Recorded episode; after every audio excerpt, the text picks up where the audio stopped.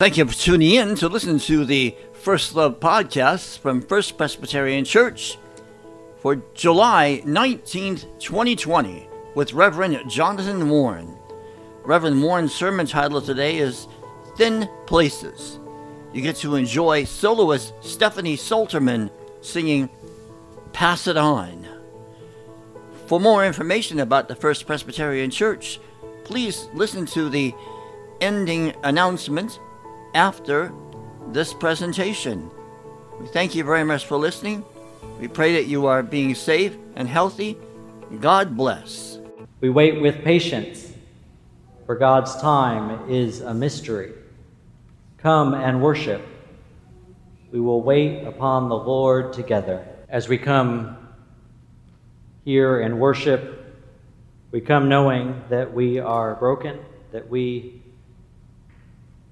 don't always do the things God calls us to. So we come here before God and before one another to confess our sins. Let's join together in the prayer of confession. Patient, loving God, when we are groaning and griping, comfort us and forgive our shortcomings. When we are doubting and afraid, comfort us and reveal your promises to us. Help us trust with hope and wait with patience, even as you patiently love us with your mercy and your grace. In your loving name we pray. Amen. And now let us silently confess our sins to God.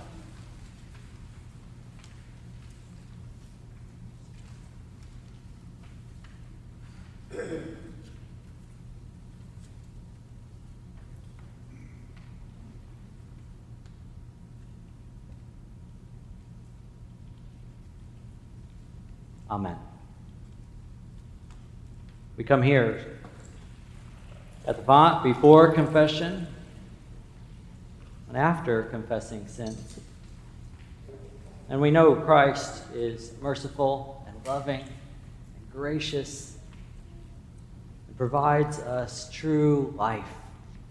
Know that you are forgiven and be at peace. Amen.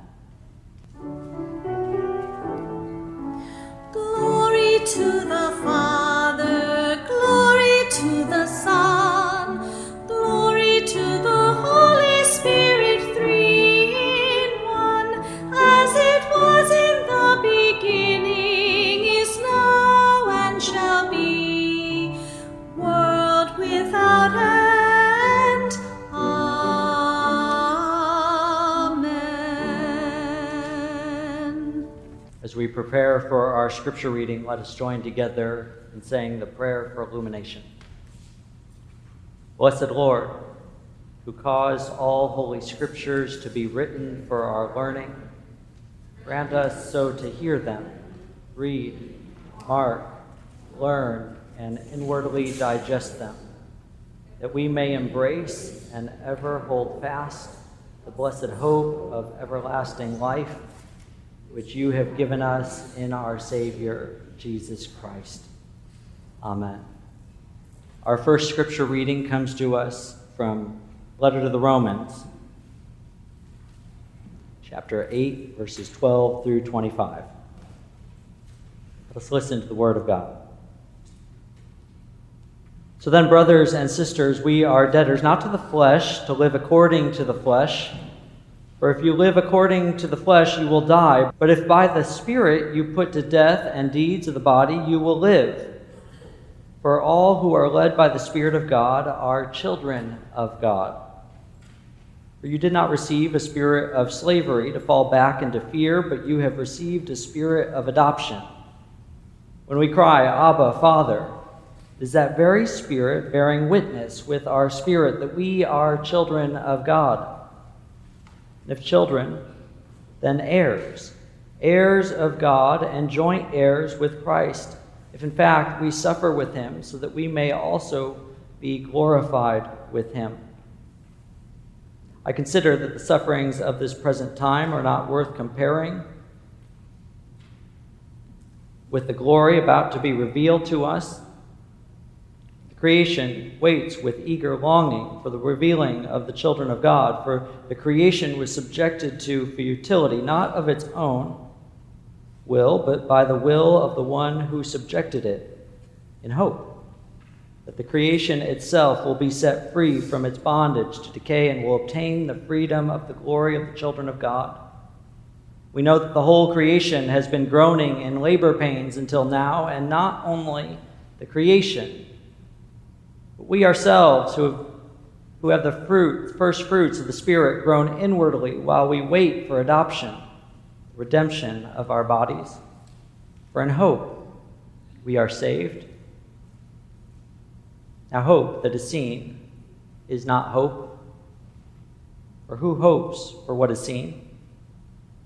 But if we hope for what we do not see, we wait for it with patience. This is the word of the Lord. Thanks be to God.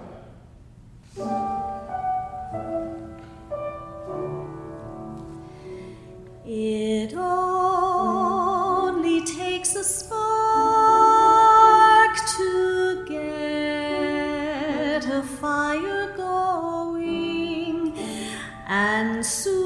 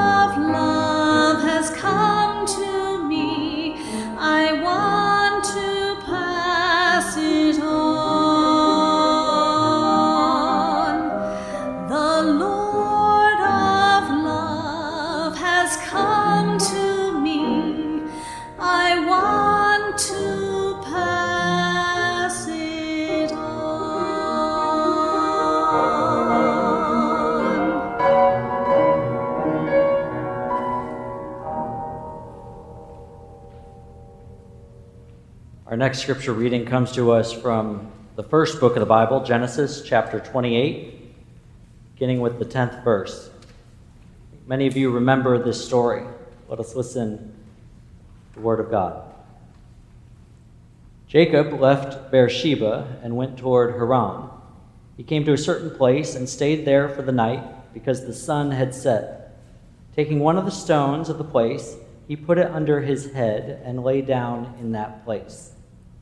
And he dreamed that there was a ladder set up on the earth, the top of it reaching to heaven, and the angels of God were ascending and descending on it. And the Lord stood beside him and said, I am the Lord, the God of Abraham, your father, and the God of Isaac. The land on which you lie I will give to you and to your offspring, And your offspring shall be like the dust of the earth, and you shall spread abroad to the west and to the east and to the north and to the south. And all the families of the earth shall be blessed in you and in your offspring. Know that I am with you and will keep you wherever you go, and will bring you back to this land. For I will not leave you until I have done what I have promised you. Then Jacob woke from his sleep and said, Surely the Lord is in this place, and I did not know it. And he was afraid and said, How awesome is this place!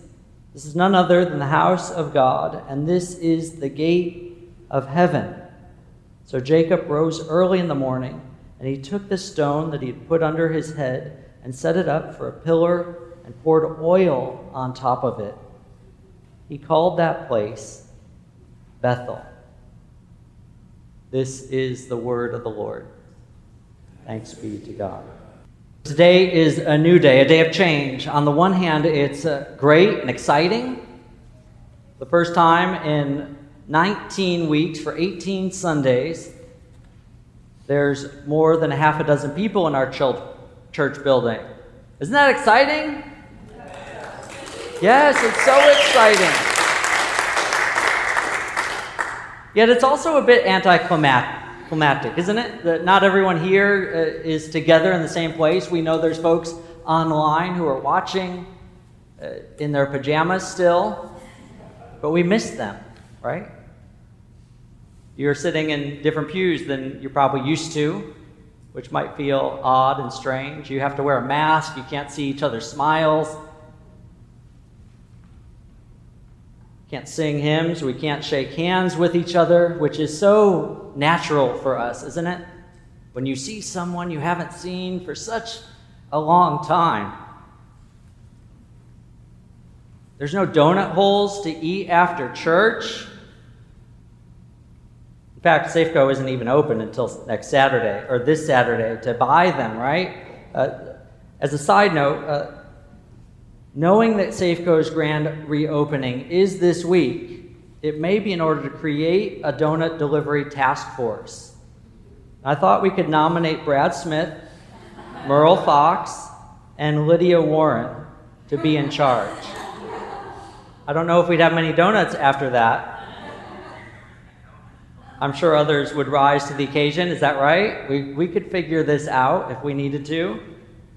But I digress. This hybrid in-person and online worship is different. Today in our scripture reading, we read about Jacob. If you remember, he just cleverly steals his brother Esau's blessing by tricking his blind father on his deathbed with his mother's help. In order to escape his brother's fury, Jacob flees to his mother's homeland. And as he's fleeing for his life, I imagine Jacob's anxious and restless. Yet in his travels, he finally stops to rest. As he sleeps, Jacob has a remarkable dream. A window in the physical world opens up to see the spiritual world. It's as though he can finally see what's really happening in this place. He sees angels ascending and descending on a ladder or stairway that reaches up to the heavens.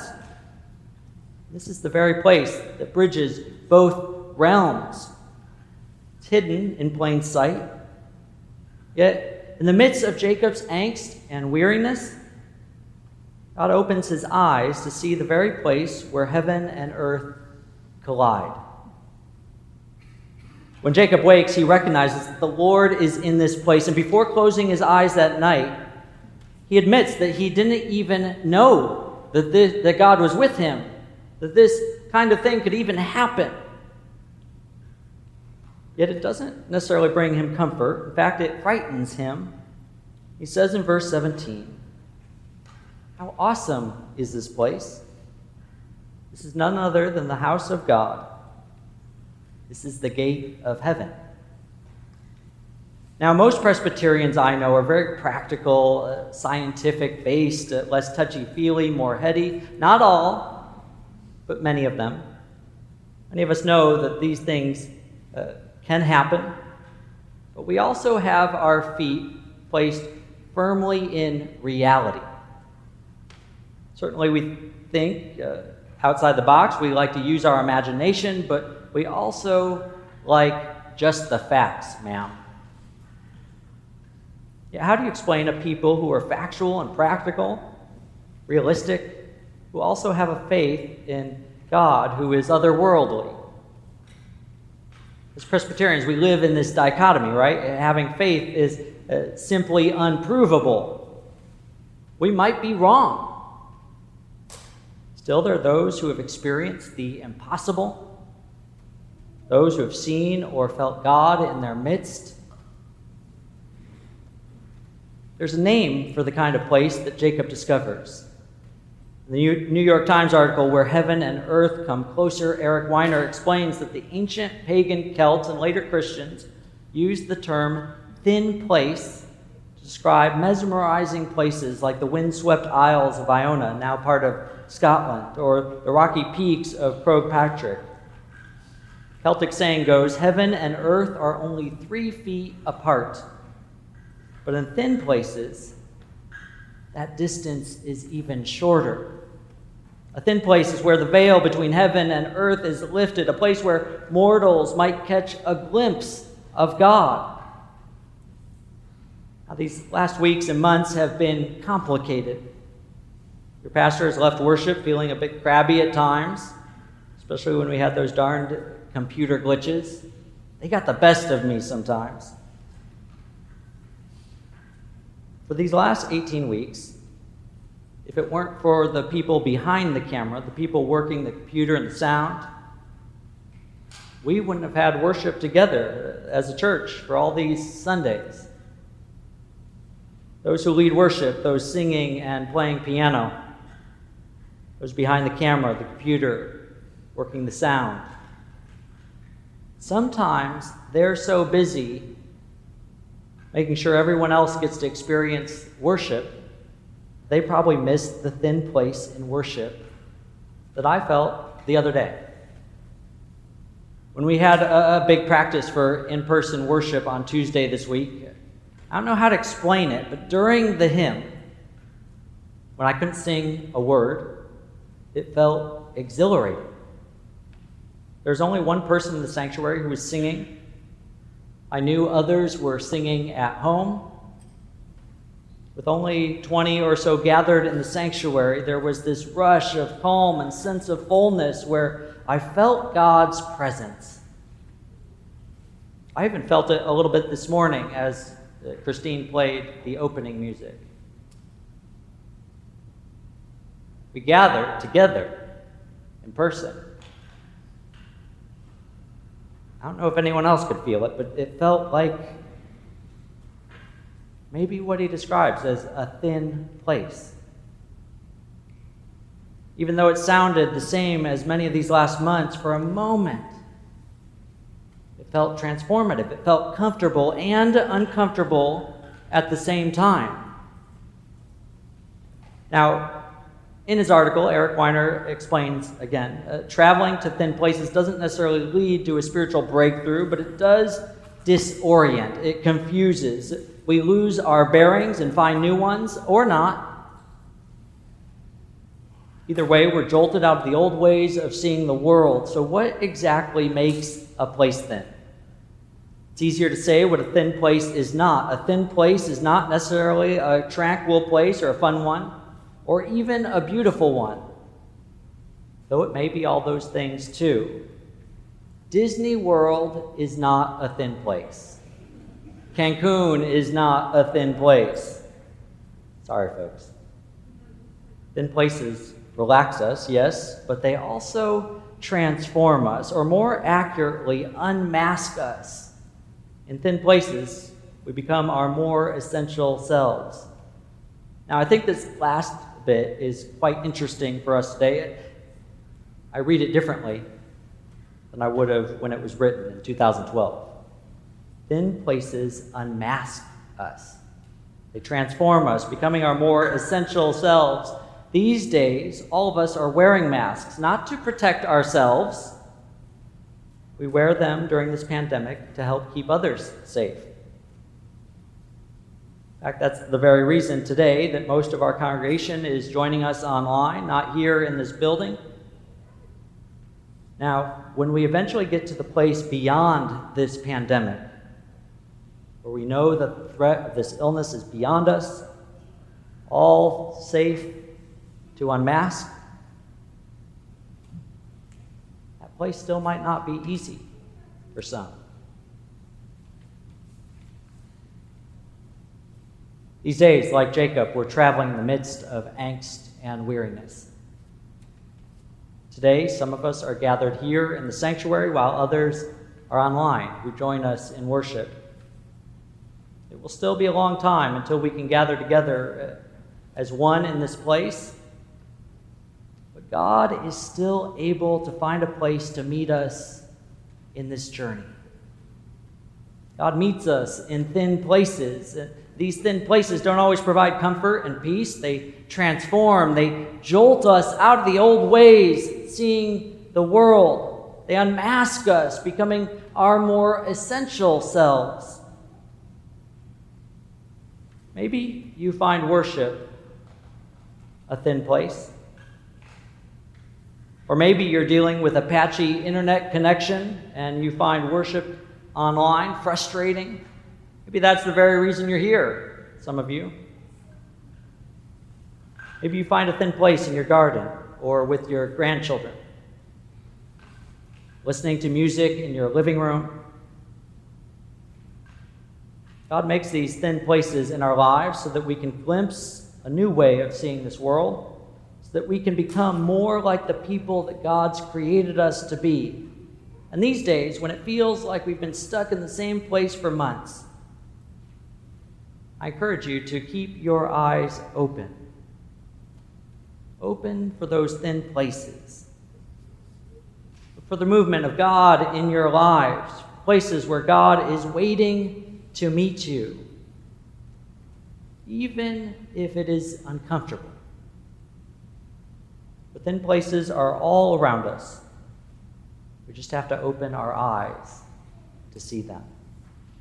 In the name of the Father, and of the Son, and of the Holy Spirit. Amen. I invite you to stand as we share the Apostles' Creed together. I believe in God the Father Almighty, maker of heaven and earth, and in Jesus Christ, his only Son, our Lord, who was conceived by the Holy Spirit, born of the Virgin Mary, suffered under Pontius Pilate, was crucified, dead, and buried. He descended into hell. The third day he rose from the dead. He ascended into heaven and sitteth at the right hand of God the Father Almighty. From thence he shall come to judge the quick and the dead. I believe in the Holy Spirit, the Holy Catholic Church, communion of saints, the forgiveness of sins, the resurrection of the body, and the life everlasting. Amen. A few notes uh, that I wanted to add for our prayer requests. Some of, some of you have access to those in uh, the bulletin, but for those who do not, uh, prayers for the Spencer family, as Clayton's father passed away this week, Lee, uh, Becky Laycamp, who needs uh, special prayers, and also Connie Rogie has asked to be on the prayer list as well. She's home with her daughter, but has had some health problems. And now let us stand. I encourage you to find those thin places. They might be comfortable, they might be a little unnerving. No matter where we are, God is always with us, bringing us hope every hour and every day. Let us receive the benediction. May the grace of our Lord Jesus Christ, the love of God, and the bond of the Holy Spirit be with you now and forevermore. Amen. The address for First Presbyterian Church, Jacksonville, Illinois, is eight seventy West College, Jacksonville, Illinois, zip code six two six five zero. Our phone number is two one seven, two four five, four one eight nine. Our email is office at first presjax dot org. That's office at F-I-R-S-T-P-R-E-S-J-A-X dot O-R-G. You can reach us on Facebook at www.facebook.com slash firstpresjax. Our webpage is w w w dot first pres jax dot org. Our Sunday services start at ten a.m., but we come on the air at ten forty-five with a slideshow. We invite you to come and view us live on Facebook on Sundays. Leave a comment. Enjoy a great sermon by Jonathan Warren and whoever is the special music for that day. God bless.